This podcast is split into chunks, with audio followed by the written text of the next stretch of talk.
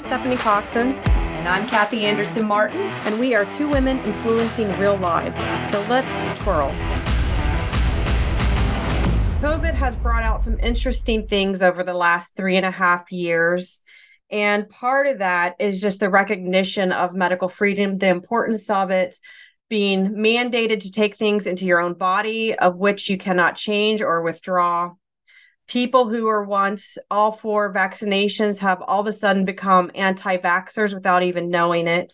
And there's some pretty important things that are wrapped up behind all of that and have come out of that. And so today we want to welcome Dr. James Lyons Weiler, who is a research scientist, author, and founder and CEO of Institute for Pure and Applied Knowledge, also known as IPAK. He's the author of three books Ebola, Cures versus Profits, and the environmental and genetic causes of autism.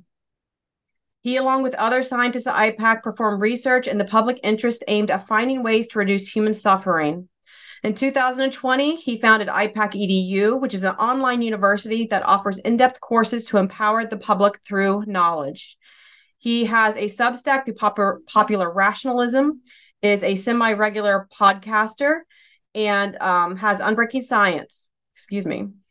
He has also published the first study at the risk of chronic illness due to repeated exposures to SARS CoV 2 viral proteins.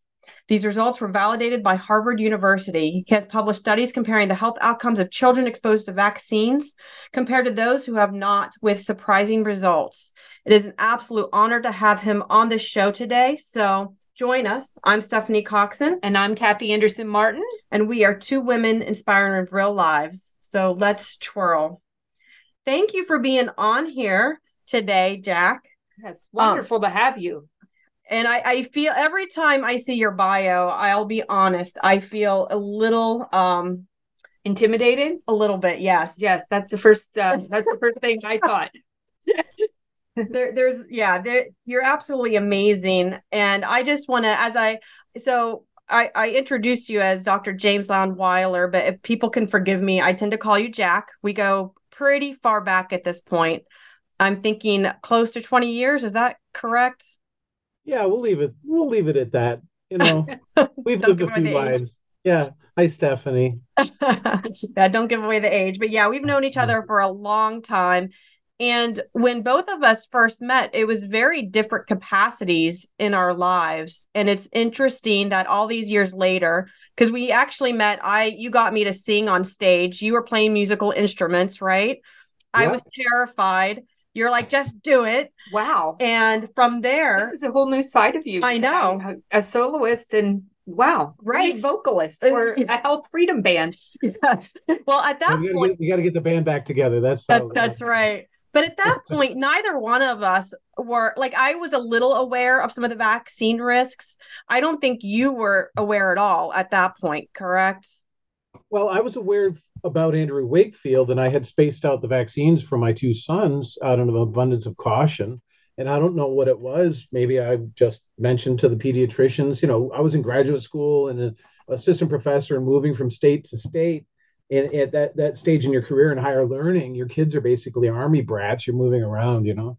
Yeah. Uh, i never had any gruff from any pediatrician when i said you know I'm, I'm thinking about spacing these out. Let's space them out. Let's not do so many at once and so on. Um, but then again you know the whole mass media crackdown on comparing anyone who showed any semblance of intelligence and reason about vaccines was now to be wakefielded hadn't happened yet, right? So um, I was aware that there was mercury in some and other things I didn't really know about, but I was so focused on my career, I really didn't pay attention much to my embarrassment, and I have to apologize to my sons for for not having their back that way. But neither one of them, so far as I know, is vaccine injured. But you can never tell when you're looking at a child or your child who's 20, 22, 23, 24 um, you know, what they would have been like without that medical intervention. So, or you know, the, the without the metals, and and my sons came in to the program just as they ramped up the aluminum and phased out the mercury.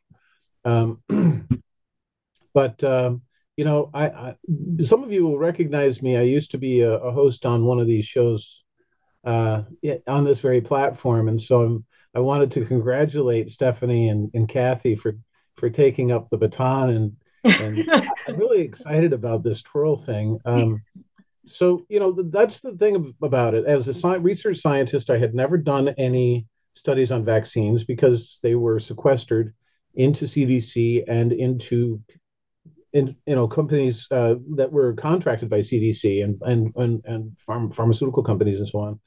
Uh, and, just a quick um, question for those listening. Um, your background was as a research scientist before and uh, in other areas, correct?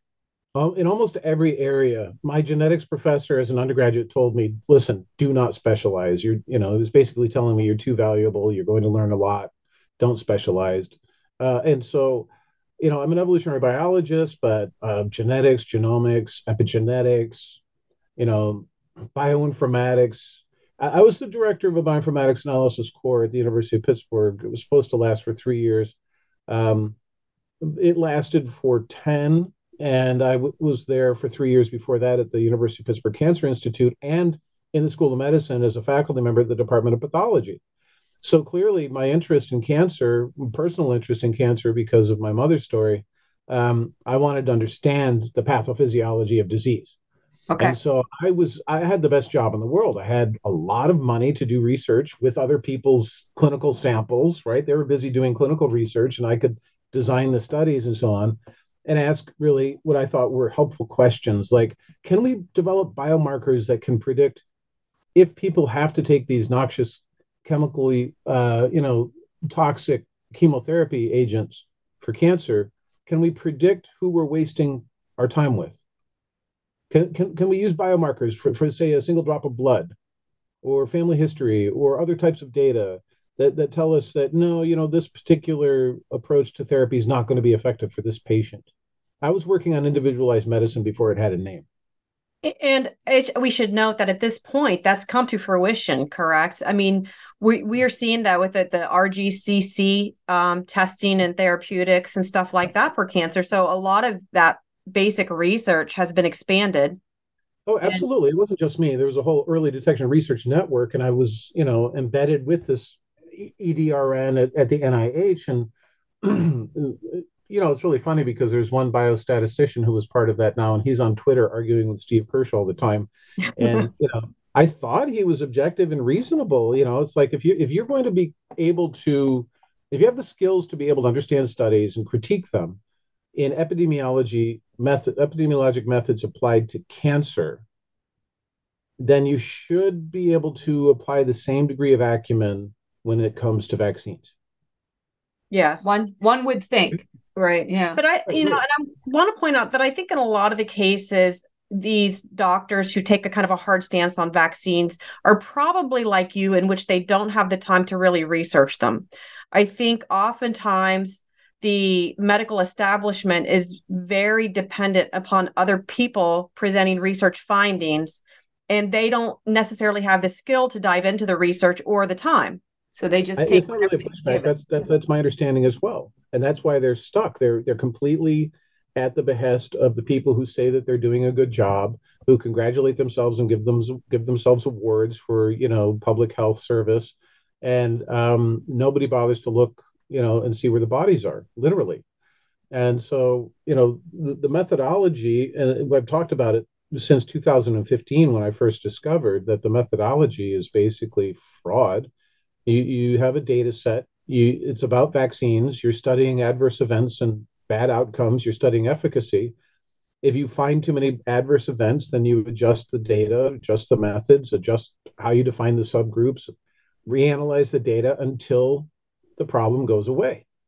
And this was the MO with the DeStefano study on MMR, on time MMR versus delayed MMR that led to, led to the film Vaxxed, and it's all in my book, Cures versus Profits, which I was writing before I knew about Vaxxed. I actually interviewed Brian Hooker for that book, and that's part of the part part of how we met um, or hung out. I want to say you used to come to my book release parties at, at a cafe in Pennsylvania, like Pittsburgh, Pennsylvania. Um, I think she was a fangirl. Yeah, it, sounds like I just said I whispered to her, "Were you a groupie?" It sounds like you know the girl that's following around the book study guy. I don't know, or the book release. But I, go on. I couldn't. I couldn't pick a better one because you know she's very, very loyal. Stephanie, also, for the record, was the very first ever person to donate to IPAK. Ever. Congratulations! Thank you. It's one of the she's first awesome. I've ever had as a yeah. first. Yeah. well, that so so anyway, you know, um, since IPAK and doing this independent research and all the rest, I also created this online university, IPAK EDU, because my head is so full of things and I was talking a lot with a lot of people and they couldn't really understand me. And sometimes they would go up to the microphone and say silly things like the virus doesn't exist, or they would say the virus is just an exosome. And, you know, the, the, it undermined completely any validity of any other concern that they had. And I wanted to educate the public, and I am educating the public. You know, we've had over 2,400 students come through classes at IPAK EDU now. And we teach biology, genetics, immunology. Jessica Rose is thinking about coming and teaching virology. Geert Bossche is teaching a form of immunology right now about pandemics.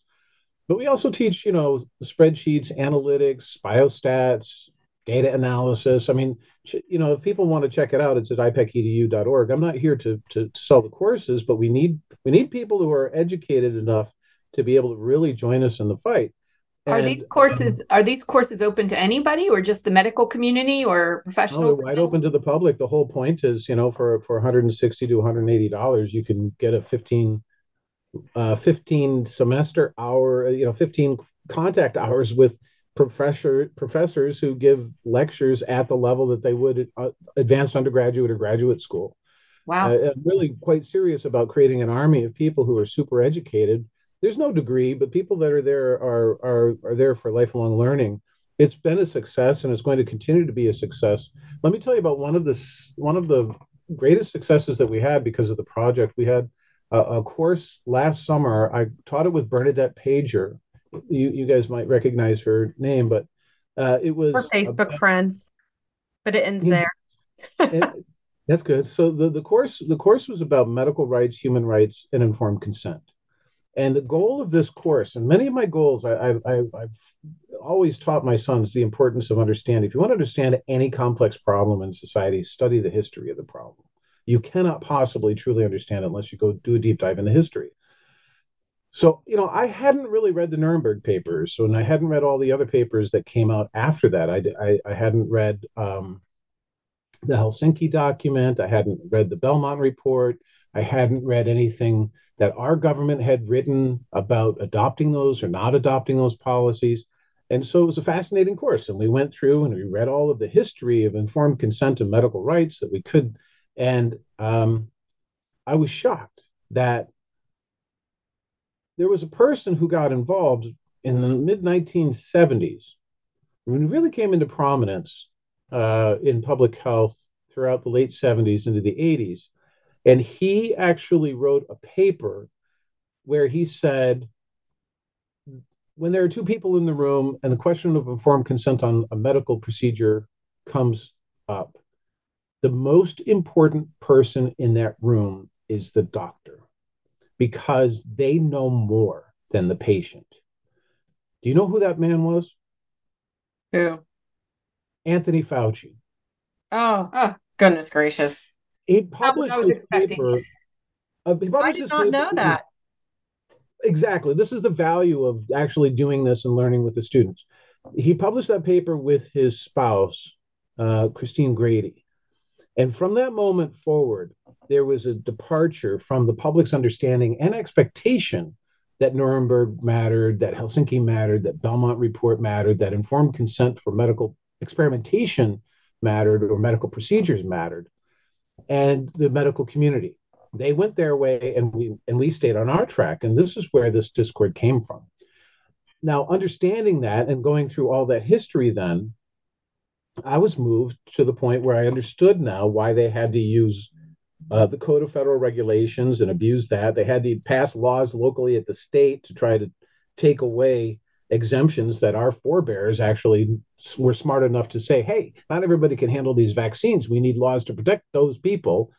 And you know, the pharmaceutical companies um, flipped a coin. I don't know how they chose which political party to approach, but they went to the Democratic Party and they said, "Will you take a, bu- a bunch of money and uh, got these exemptions in these states?"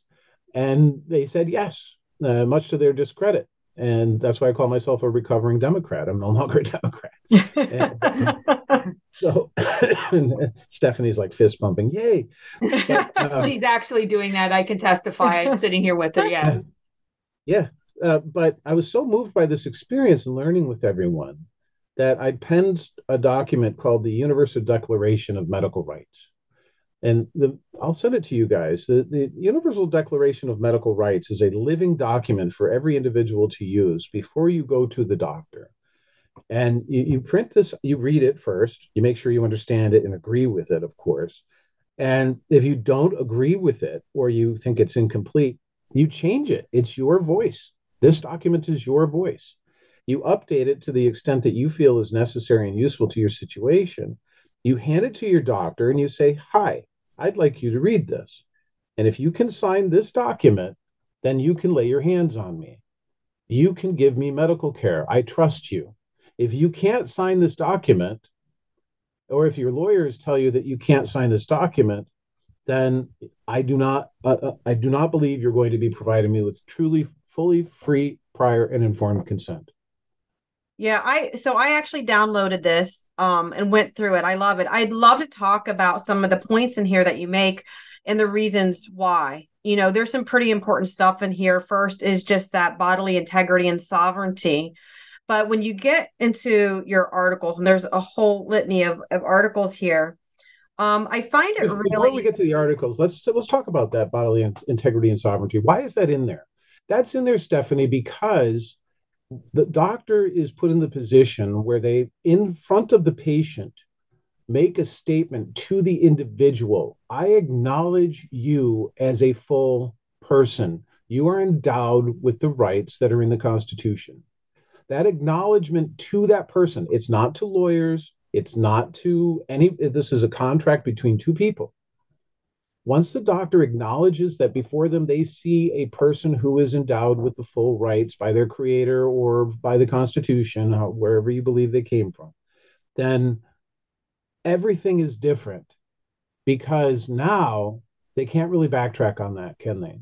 Later on, they can't say, mm, you know what, I'm going to justify why you're not entitled to these rights. Okay, so this is profoundly fundamental to the and it also alters the nature of the relationship. We you know there's a our our society doesn't really have a currency of honor and integrity.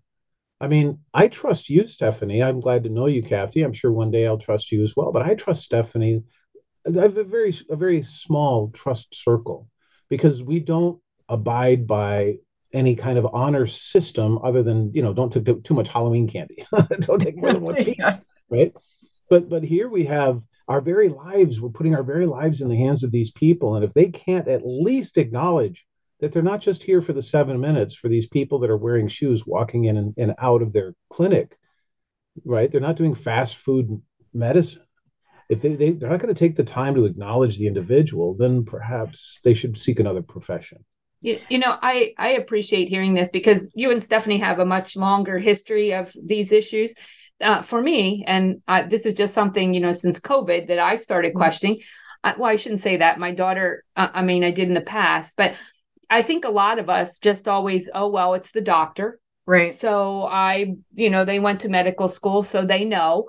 And so, you know, my own kids when they were little, and, you know, here's the vaccine they need, here's whatever. Okay, okay we just don't even think or a lot of us um, mm-hmm. you know i think covid made me say wait this doesn't make any sense and there's a lot of other questions but i think that's a quite you know we don't even think to think that or be able right. to demand that and i'd like to point out at this very moment that i saved kathy's life by telling her not to get the vaccine yeah. Because she was signed up. She was ready was. to go. I was like, just get it over with and we'll just move on with our lives. And then, but I, you know, but there's a whole different level of of questioning and so forth. But I say that because there are people listening who are like me, who are like, I just never really thought, um, you know, this is a problem. Right. right. Um, and you know then we go from there. And you're exactly right. Integrity is something right now. And that's one of the main reasons i question this because i see like this doesn't make any sense. That i feel lied to and so forth. Yeah. and when that loss of integrity and trust then you have a problem. Yes. Exactly. so, yeah. And i I, th- I think exactly what you're saying is that bo- bodily integrity that sovereignty that's probably one of the most highlighted topics of COVID, right? What is your right? right? And every person should acknowledge that right because we're each individual. We are, we can make our own decisions. We, you know, that's our, our God given right to, to have that ownership of our bodies. Right. Absolutely. Would you mind me writing the, reading the preamble? It's very short. Absolutely. Go, Go ahead. ahead. The preamble says the people of the earth, subjected to overtures to tyranny by individuals whose medical products render massive profits, hereby stand together and declare that the gross distortions of the human rights enshrined in the Nuremberg Code, in various machinations and apparitions falsely represented as extensions of the code, are ended. The encroachments on our bodily autonomy and the denials of freedom of choice among pathways to health and well being are also, via this declaration, hereby terminated. Inasmuch as any person serving in state governments or working as physicians or in corporations might perceive this declaration as requiring their approval or ratification, we declare our bodies wholly and entirely free from their consideration in matters of health, wellness, and medicine. You know, we're going to have to go to break here in about three, three, four minutes. And before we get into the the articles, because I want to dive in a little bit deeper to why are some of these in there based on experience, I'm sure.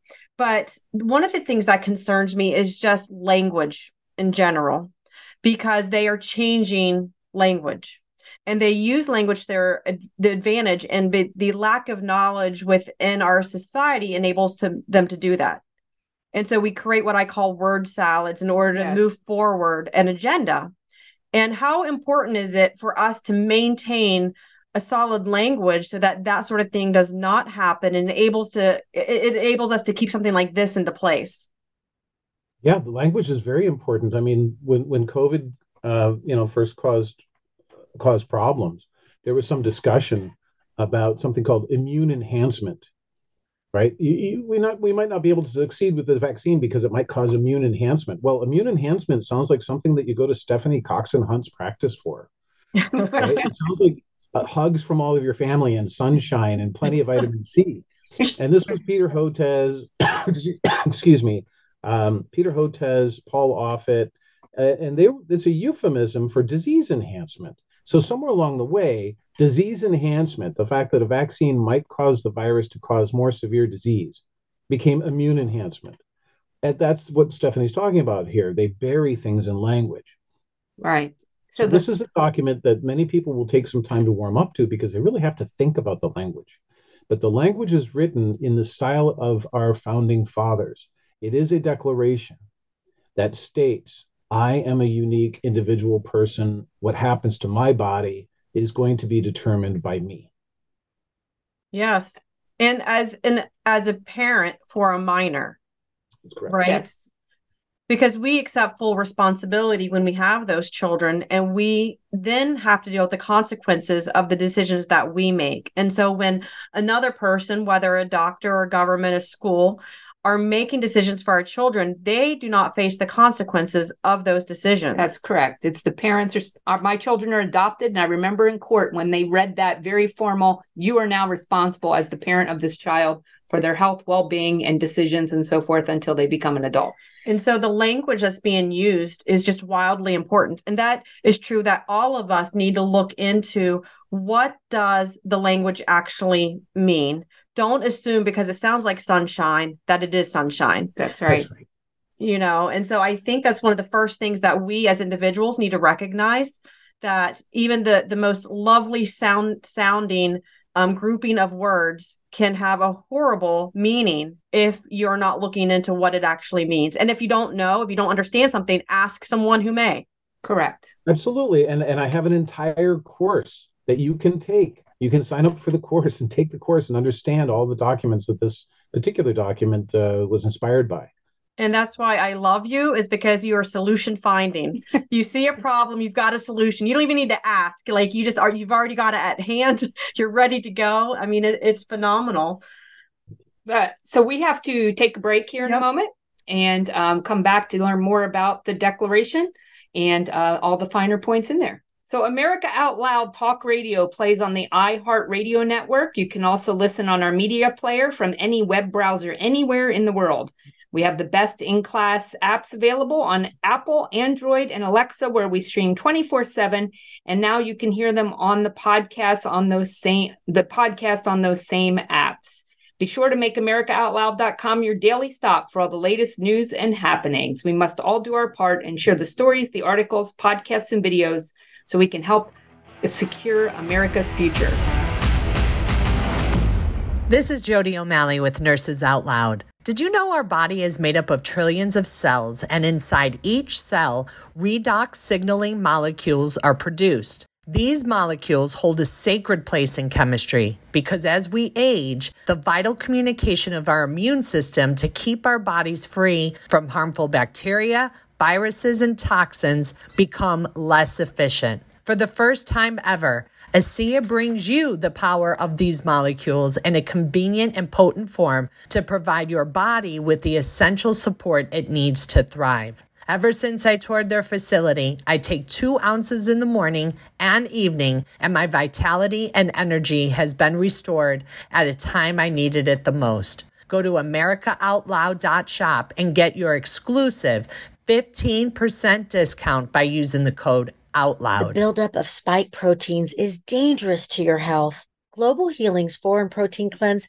detoxes your body, removing the spike proteins, allowing your body to repair from within. Formulated by Dr. Edward Group and by Dr. Bryan Ardis, Foreign Protein Cleanse targets and detoxes spike proteins in the body. Go to AmericaOutloud.shop and get 15% off using the code OUTLOUD. Global Healing, giving you the power to take control of your health naturally. Cofix RX nasal solution has completed the circle and is now offering throat spray with povidone iodine. That completes the protocol doctors like Peter McCullough recommend.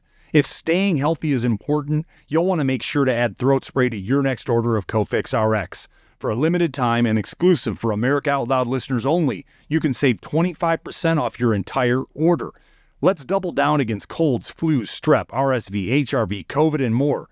Click the banner or go to America Out Loud shop to get 25% off your entire order. Use coupon code OUTLOUD25. That's coupon code OUTLOUD25. The pandemic may be over for some, but millions of Americans are needlessly suffering from the long term effects of toxic spike protein from COVID 19 and the vaccines. Fortunately, Dr. Peter McCullough and his team at the Wellness Company designed their spike support formula with the miracle enzyme nattokinase, scientifically studied to dissolve spike protein so you can feel your very best. Go to OutLoudCare.com today and use code OUTLOUD for 25% off your first order. With the rise of independent media, we are now AmericaOutloud.news. For the genius of the United States is not found in its executives or legislatures, nor its ambassadors, authors, colleges, or churches, nor even in its newspapers or inventors. The genius of the United States is we the people.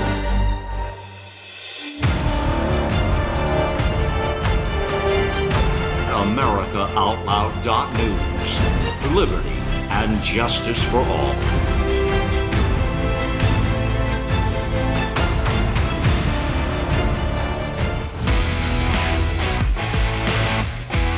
Okay, so we are back, and I want to get into some of these articles that you put into the Universal Declaration of Medical Rights. And there were some that popped out at me. Maybe you want to add more to the list, but the first one I want to talk about is actually Article 4. And this says the right to be treated by physicians and other medical professionals as an entire, complete person with the dignity deserving the same respect afforded any other person, notwithstanding our medical choices and without fear of reprisal for the same and I would say this is a re- this is a repeated um this is a re- kind of undertone throughout the the declaration. It's like a basis for a lot of yeah, it, it is right. And it's that fear without reprisal. Now, what made you have that as an undertone for this thing? Are, are do you have uh, you know something that's happened to you? Do you have stories? Yeah, well, you know, when they when they went for the exemptions and they tried to take the exemptions away, then uh, the American Academy of Pediatrics actually said that it was okay for doctors to get in the face of the patients and tell them that and, and use aggression and use coercion. They actually wrote themselves a permission slip to use coercion.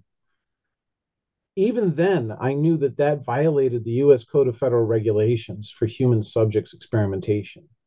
Human subjects research involves applying a product, medical product, that might have an unknown consequence.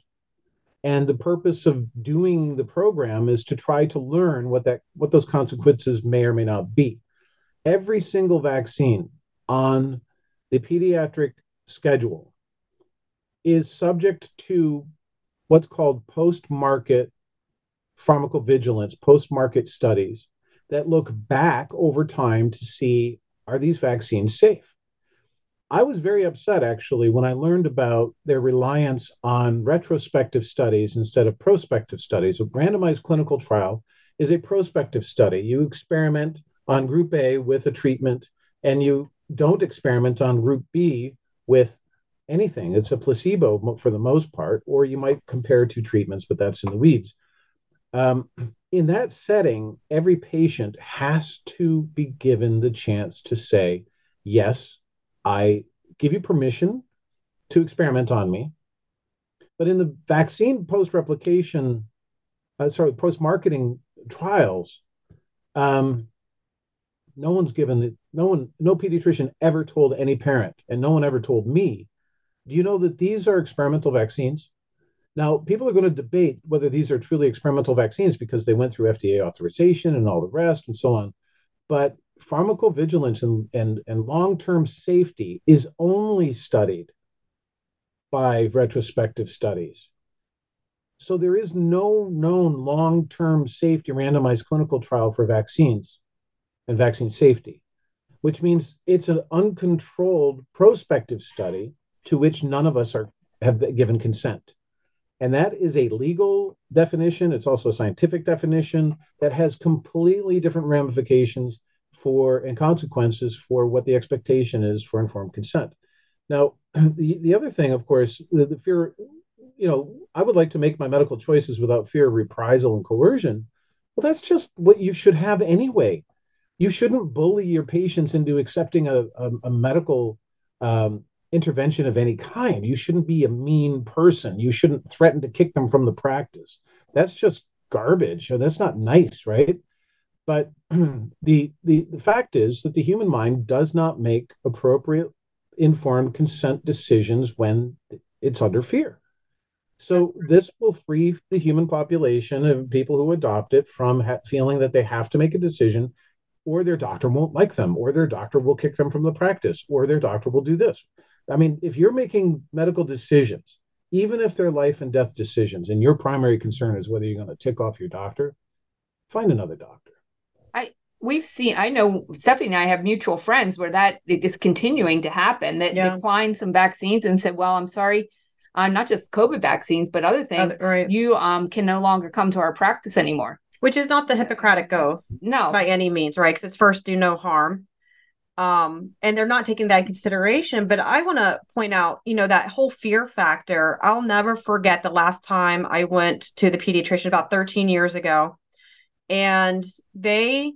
I had taken my son and they want to give him a flu shot. I said, no, thank you. And they literally said to me, it's going to be your fault if he dies of the flu. Wow that it like literally they basically told me my child is going to die of the flu now i'd like to point out that's 13 years later he happens to still be alive and he's actually never had the flu not one time has mm-hmm. this kid had the flu oddly enough but that same visit is also when i'm like this doesn't make sense if we're using car salesman tactics in what's supposed to be an educational setting because to to be a doctor is really to to teach right it's to it's to give knowledge, it's to educate. that wasn't given to me. What was given to me is just fear. And I felt like it's the used car salesman that says, look, you're going to have to buy this right now or it's not going to be on the lot tomorrow. So you better take it or you're going to lose out on this opportunity. Right. And with that, I left and they followed me out and they blocked me into an elevator, not allowing me to leave until I signed papers. And so I literally had to sign papers under duress to get out of this pediatric office. Wow. I, that that that is kidnapping. And I've had people have called me and they found the same they, they're in the same situation. And I told them to call the police, give you the address that you're at, and say, I'm being I've been I'm being held against my will by a group of people here. And that's it. Don't tell the police anything else. That's illegal. They're breaking the law. See, the, the, idea that medical people are somehow above civil law is a big mistake in this country. That, you know, that because they have some authority, the, the, people don't take the time to study the distribution of authority. Yes, medical boards answer to the executive branch of the government. That's something that we need to change. They need to change to the legislative branch, but they, they need to answer the legislative branch. so That's a topic for another discussion. But um, if anyone anywhere holds you in a physical location against your will, the legal definition of that is kidnapping. And I would press charges and make sure that they were charged under civil law. There's no such thing as medical law in that way that they, they you know allows them to hold a parent against the parent's will until they take one particular action or the other. Now, the the language in the Article Three uh, before Article 4 actually says the right to decline for any reason any treatment, therapy, drug, or medical procedure or prophylactic offered to us by physicians, their representatives, pharmacists, or any entity or individual authorized to administer same without fear of coercion or reprisal. So coercion was more explicit in Article 4, perhaps than in Article 5, and, and, and sorry, in Article in Article 3 than Article 4. But this article four is, is i'm glad you've zeroed in on it because this is the one that i'm most proud of. This is about two people right? This is not about what practice or pharmacy someone's working for. It's not about a medical board. It, it, i have the right to be treated by physicians and any other medical profession as a complete entire person without them making me afraid. And and so this i think spoke to you stephanie because you you, you identified that as basically very plainly communicating a fundamental right you know hands off. You, you can't do that to my mind. It's really about what they're doing to your mind. You cannot make properly informed uh, decisions if you're acting under the threat of coercion. This is why torture doesn't work to get real answers right and and so that's why our forebears put it into Nuremberg and put it into Helsinki and put it into Belmont. You, you can't coerce patients to do to do these things. It's wrong. I think it's an over uh, theme that we keep talking about control. Yeah, it's about control, and in this case, you know, this is the it, it's your body and um, your rights as far as what you think is in the best interest of your own health, and um, you know, without someone else's control and and oh, let me yeah. and let me point out that you probably know yourself better than the 15 minute doctor's appointment that you're having. You know i mm. w- yeah i was thinking of this when my daughter was born. She in a week or two old she was diagnosed in congestive heart failure due to a ventricular septal defect. That went into failure to thrive. She couldn't eat feeding tube. I thought the feeding tube this was before I actually was a medical freedom fighter, Stephanie. I want you to know this. I thought that was creating more problems and demanded it be removed. And the doctor, I remember, said to me, um, This is what the book says, and this is what we're doing. I said, Well, people aren't books. I demand a second opinion. And um, he kind of argued, but gave me some, and I went somewhere else. And that doctor said, I agree with you, remove the tube, and she was fine. Um, so there was a little bit of pushback, but not to the extent. Now that was 23 years ago. Then do you think this is something that's getting, certainly during COVID, but that's getting worse all the way around? It's definitely gotten worse. I would, I, you know, I would say around 2010 or so, I saw a big uptick because initially, even with my older children, I could say, no thank you to a couple vaccines whereas now you have to get every single one and as a matter of fact, fact when i was getting vaccines as a child um, i became so distraught in the doctor's office i ran out of the room refusing to get my vaccines i remember trying to get over the railing as fast as i could before they grabbed me and because i was so distraught i did not get those vaccines at least that i remember so well, either that or that, that that's that's commendable. Uh, um, Grace, my partner, tore the pediatrician's office apart. Then she actually trashed the place. She wouldn't take it. so think, think about how bad it was at the height of COVID. Families were on the phone with nurses stations. The nurses stations were saying the doctor says that your family member needs to go on the ventilator. And family members were pleading, please don't put them on the ventilator. I'm hearing people are dying on the ventilator. All right. and they were threatening. They were saying, no, you know what? If we don't put them on the ventilator, they can't eat. Don't put them on the ventilator, they're going to die. They were threatening this. And then fast forward to 2021, when a group of doctors came out and said, you know what, we're so ashamed of ourselves. We were trying to protect ourselves from people. The hospitals were filling up with people with COVID. We needed to free up the beds. And so we put people on ventilators because we knew they would die. Hmm. Because we knew they would die. Wow. They violated informed consent for the medical procedure against family wishes to free up a medical bed for another patient who was then going to become deadwood and take up space in the COVID ward. And they, that person would also have to ventilate. And now we know, as I predicted in April and May of 2020, because they used PCR wrong to do the testing, that most people who got seriously ill when they followed Fauci's medical advice to go home and get as sick as you possibly can for 10 days right which never had happened before right? then, i mean that exactly. kind of advice before before in the past you exactly you weren't told go home and get sick. Exactly exactly. So they followed fauci's medical advice to go home and get sick as possible for 10 days and then go to the emergency room. I predicted in april and may that we would see mass casualties as a result of people who would go home with bacterial infections, do nothing for their bacterial infection. There's no antibiotic, there's no intervention, there's no steroids, nothing and that they would die as a result of bacterial infections undiagnosed as such. I made that perfectly clear when I started railing against the PCR. This was why I was so upset about it at the time. Then the same publication, the New York Times, has published that over 95% of the people who died on ventilators during COVID, during the height of COVID, died from bacterial infections. Wow. It was completely preventable. Those deaths were preventable. Instead of putting them on ventilators, why don't you give them antibiotics? They wouldn't do it. I sent to one hospital here because we had someone very close to us uh, go to the go to the hospital. A stack of 17 papers, including Peter McCullough's paper, including papers out of Kory's group, and so on, saying, "Listen, you you have to give them aspirin.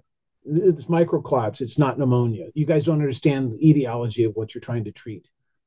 They said, thank you. We have the folder. I said, did you read it? They said, no, we have to follow the protocol. They won't substitute aspirin for Tylenol if a patient has a backache. I mean, this this is how bad it was. They had to stay on protocol. Why? Because if they went off protocol, they wouldn't get the thirty thousand dollars per patient for, you know, for the COVID death. They wouldn't get the twenty thousand dollars. So, knowing that a medical procedure is going to kill a patient and doing it against informed consent is the ultimate in the violation of informed consent. And this was the motivation for this course and the motivation for this universal declaration. And let's differentiate just for a second standard of care, doctor versus administrators, right? So it's the administrators who set the standard of care. They're the ones that are really receiving the funds and everything else and understand that. I think, at least I hope, that doctors are following standard of care more because they're afraid of lawsuits if they deviate from standard of care because that's what they're taught. Well, let, us remember that there's no law on the books that says that administrators in hospitals establish standards of care. In fact, it's quite opposite. Paul Thomas taught me that traditionally, before the 1980s, standards of care actually varied from part of country to part of country for a lot of medicine because the populations are so different and the, the climate's different and the environment's different and the diets are different. And so standard of care is supposed to be like a grassroots, uh, highly distributed in, in, in uh, intelligence, collecting information, feeding it upstream to the center, bottom up learning. That's supposed to be standard of care, where one doctor in one town calls another. Hey, we've we've got this green stuff coming out of these people's nose. Do you see it over there? Yeah, what's working? That's standard of care. It's community based. Instead, now what we have, of course, is top down, ultimately from Fauci, ultimately from CDC, ultimately came from the White House, from non medical personnel who were dictating what the medical procedures were allowed and were not allowed. So, if the medical community has to protest, as they have, for example, in Albany, New York, Bobby Kennedy, Del Bigtree, and myself and others, many others, were speaking out for retaining the exemptions. And there were about, I would say, 60 doctors in medical coats that came out of a different building. And we thought that they were there to protest us. I'm like, oh, this is going to be interesting. Huh. they were there to tell the tell the uh, legislators that no, the doctors have to have the say over, you know, certain things about about medical care, not the administrators. So the for-profit medical industry declared divorce on the population during COVID. I want you to think about that. Every time they told a family, it doesn't matter what you think, I have to follow this protocol. There's sinews, uh, the heartstrings that snapped in those families, and they will never trust doctors or hospitals the same way again.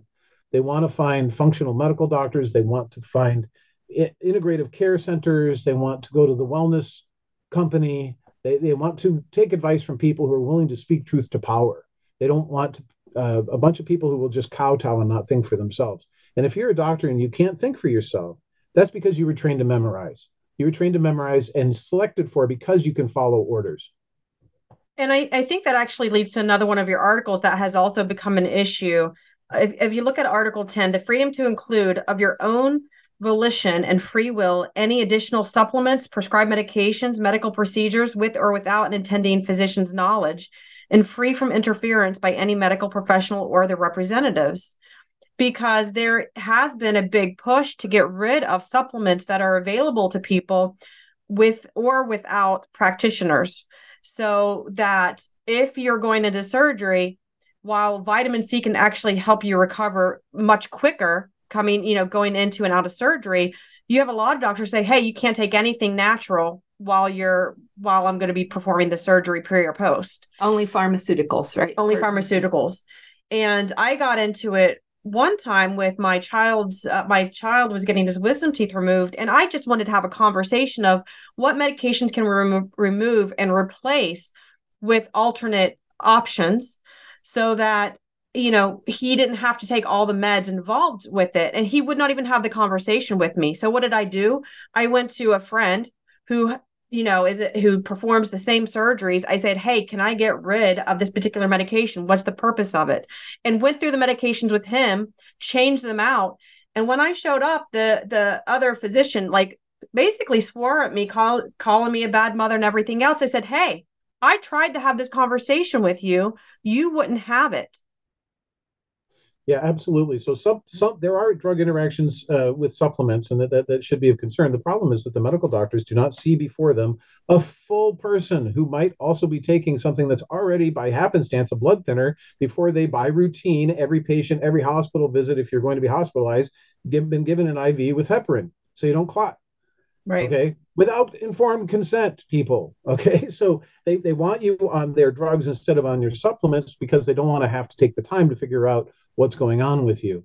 Where you know you have to fill out a, a form to get into the hospital. They could put a form on there. Are you taking any supplements, and which supplements? More importantly, have you taken over the past ten days? That's the that's the appropriate kind of question to ask. Now, what happened with COVID was patients would go to the hospital with duffel bags of their supplements that they've taken every day for the past 10 years and vitamins and medicine and the do- and the hospitals would say they can't take anything from outside. They have to get their what the, what what med, what prescription medicines are they on? They have to get that from our pharmacy.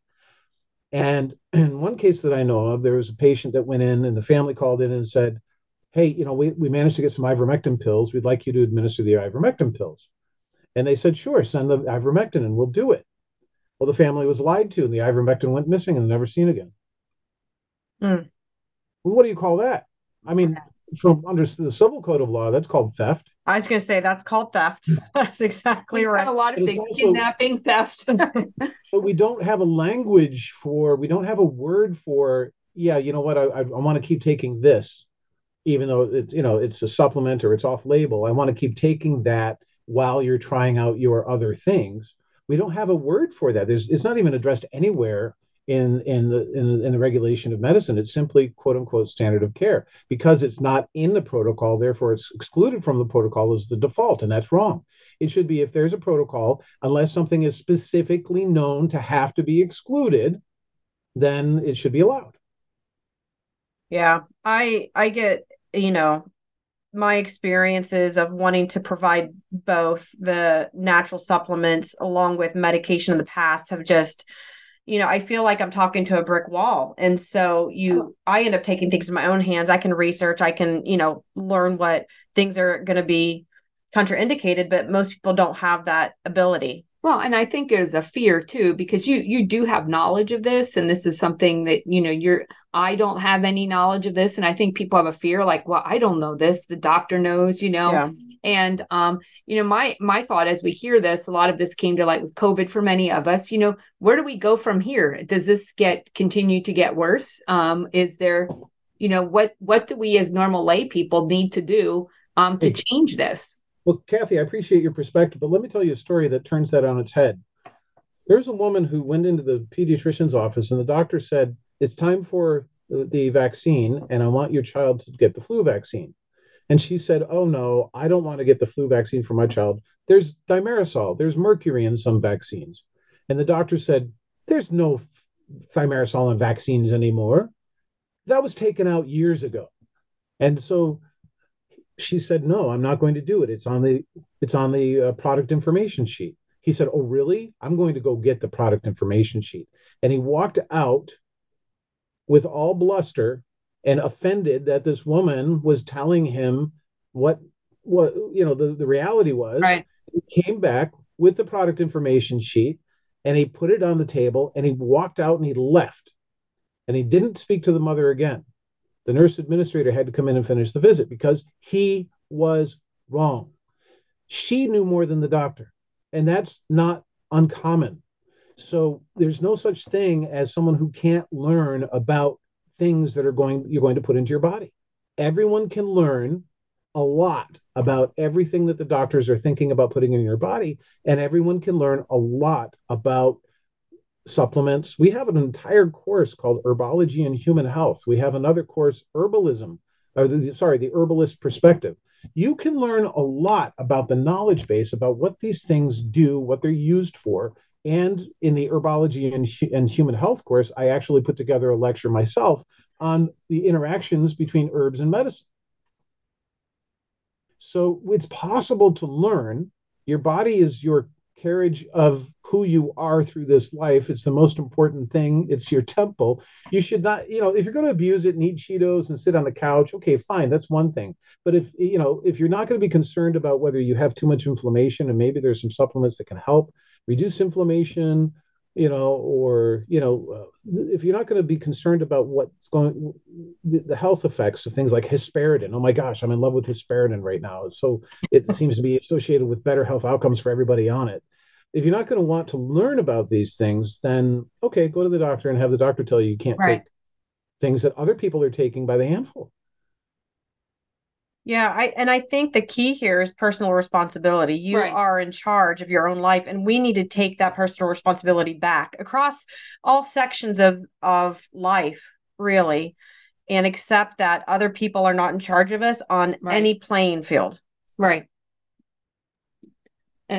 yeah and, and again it, it's in so many but it starts with and, and you said jack there it starts with your body if you, you, this is the only um, vessel that you have through your entire life is the vessel that you live in and breathe and so forth and that uh, a friend of mine told me a couple years ago you need to invest in your health that was the best advice i heard and changed um, significantly how I look at things because that we invest in homes, we invest in cars, we invest in 401ks, education, but investing in our own health is the most important investment. It all starts from there. Absolutely. And if someone is uncomfortable with the concepts that we're talking about here, you know, going to ipak.edu and just starting to learn one course at a time, right? So you you have a vehicle to garner this knowledge, to use this knowledge and it enables us to be the people that we were designed to be and able to make those decisions. And a good place to start might be in uh, looking at the entire universal declaration of medical rights and um, you know all of those things that you may not have thought of before. Yeah but i but i want to hit one more article if we have enough time here because i think article 16 is also really important and kind of deviates from what we've been discussing and this is the right to complete privacy regarding any and all medical conditions, diagnoses, therapies, treatments, or use of or exposure to prophylactics, including keeping such information from physicians, pharmacists, or their representatives, as well as insurance providers, employers, educational institutions, and any government official or deputized government representative. This is wildly important, in my opinion. You know, the idea one thing that people don't realize that's happening we actually have um I, I have a friend who went to the dentist and the dentist said are your kids up to date with their vaccinations? And she said why no they're not. Within 15 minutes she got a phone call from the pediatric office trying to schedule appointments to get the immunizations so the dentist called the pediatrician? That's correct. With these giant um these these giant emr uh, records records that people are now keeping. There's communication that's happening within networks right? So any doctor who's part of a hospital network they're communicating to each other to ensure that all access points everyone has that information whether you wanted to share that information or not. And i think that that is grossly negligent on the part of the the hospital systems because we may not want all of our me- medical records out there the importance of insurance companies not having it, I think, is important because you're going to get charged or denied or whatever else. So there's a lot of things that that are wrapped up in this last article. We have, you know, about a minute, Jack, if you want to just summarize your thoughts on that and why you put that in there.